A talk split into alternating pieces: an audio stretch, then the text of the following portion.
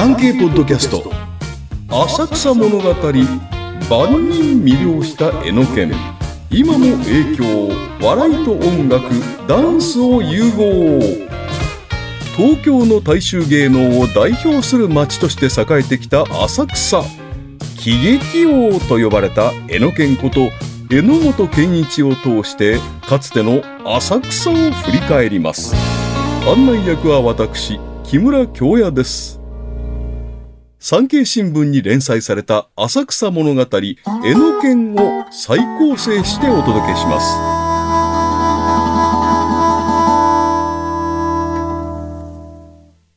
浅草の町に近い宗園寺に喜劇王江ノ県と仲間たちの慰霊の日と彫られた石碑がある。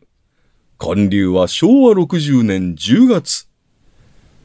毎年一回、江ノ県さんの誕生日付近にみんなで集まり、お経をあげて線香を備えているんですよ。そう話す元お笑い芸人の南出昭夫は、江ノ県こと榎本健一が晩年に開いた映画演劇研究所で学んだ人だ。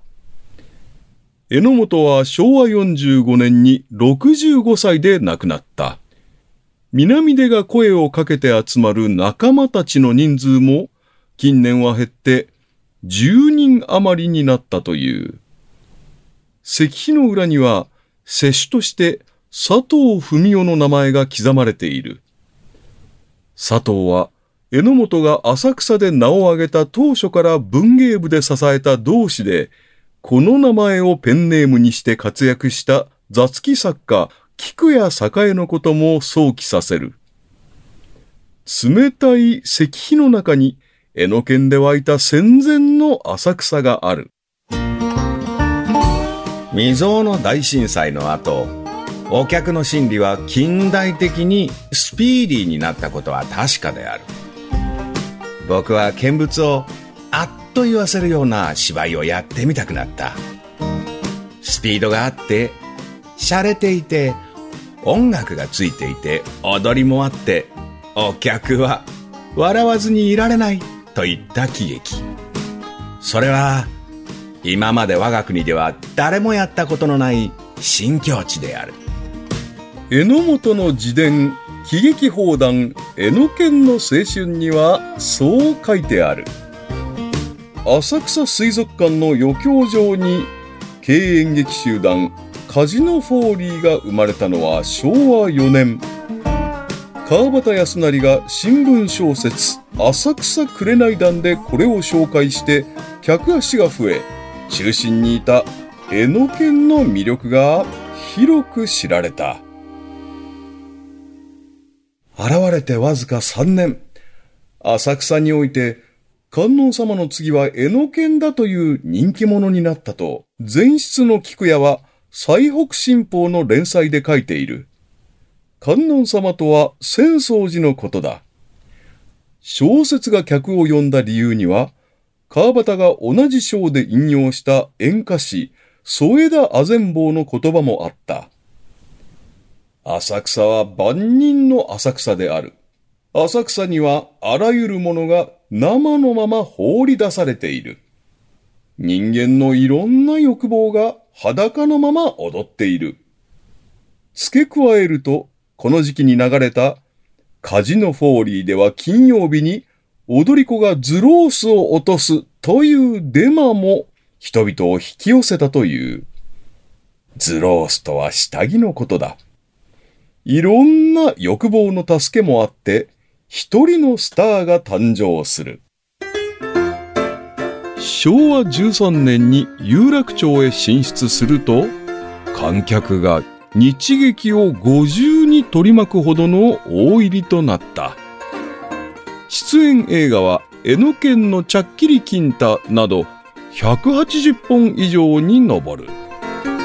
昭和の喜劇王は伝説にこと書かないが、その全盛期を令和の私たちは手軽に映像で見る機会に恵まれていない。江ノ県の何が面白かったのか。小説家で日本の喜劇人の著作がある小林信彦は、最大の特徴を体の技、大義だという。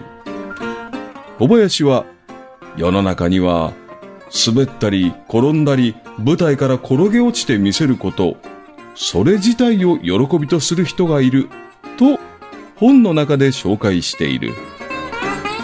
榎本はそれを芸にまで磨き完成させた天才だった。小林は産経新聞の取材に右足を脱走のため切断していた62歳当時の榎本についてテレビの打ち合わせに自宅へ行ったらとにかく自分を大事にしないでくれって言うんですよ。カゴに乗って急停止したら自分がカゴから転げ出てそこからやるとぎょっとしますよね。晩年まで大義を諦めなかった大御所をそう振り返った。榎本原案で菊屋が書いた喜劇に最後の伝令がある。アメリカ南北戦争が舞台だが、稽古不足で役者がセリフを忘れて監督が教えたり、俳優の動きなどを説明するとがきを読んでしまったり、出る順番を間違ったり、小道具の水が電気ブランに変わっていて役者が酔っ払ったりと混迷を極める。悲劇のはずがドタバタになり、あちゃらか喜劇と呼ばれたジャンルの傑作とされている。ただ、小林が小学生だった昭和15年に日劇で見た江ノ県の南進日本は面白くなかったという。菊屋は昭和12年34歳の若さで中国で戦死し、榎本は菊屋を失ったことを終生惜しんだ。榎本は関東大震災前に流星を誇った浅草オペラの舞台を踏んでいた。小林は番組では坂本九と上を向いて歩こうを歌ったが、声は変なんだけど、キーはすごく正確だった。映画でも音楽がわかる監督でなければ一緒に仕事をしたがらなかった。と、音楽的素養の高さを指摘する。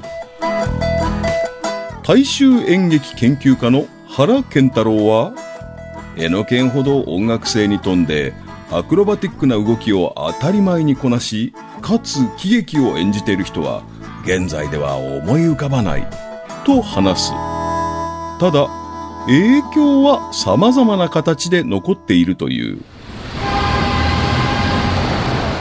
今の劇団四季や東宝が帝国劇場でやっているミュージカルの源泉が江ノ県たちの音楽劇だったことは間違いないテレビでも江ノ県に限らず敬遠劇で活躍したスタッフが早々期にいっぱい入り込んでいたので例えば日本テレビで昭和36年に放送開始された「シャボン玉ホリデー」は笑いありコントあり音楽ありダンスありで江ノ県たちの舞台の楽しさを受け継いでいた。榎本だけではない。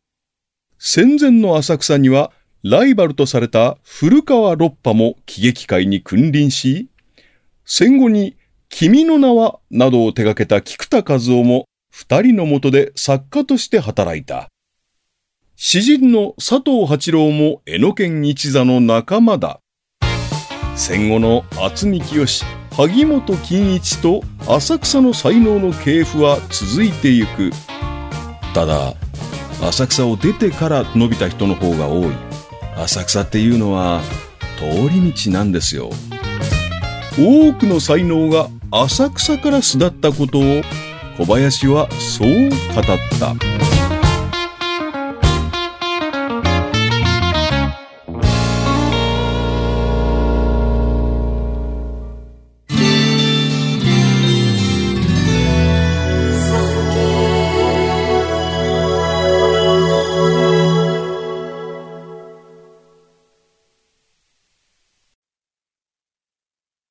産経新聞社がお届けする戦後史開封。最後までお聞きいただきありがとうございます。番組をフォローすると最新エピソードが自動でダウンロードされるので外出の際にはデータ容量を気にせず楽しめます。番組右上のフォローボタンからぜひフォローをお願いします。また、Apple Podcast では高評価とレビューをお待ちしております。ぜひ皆様のご感想をお聞かせください。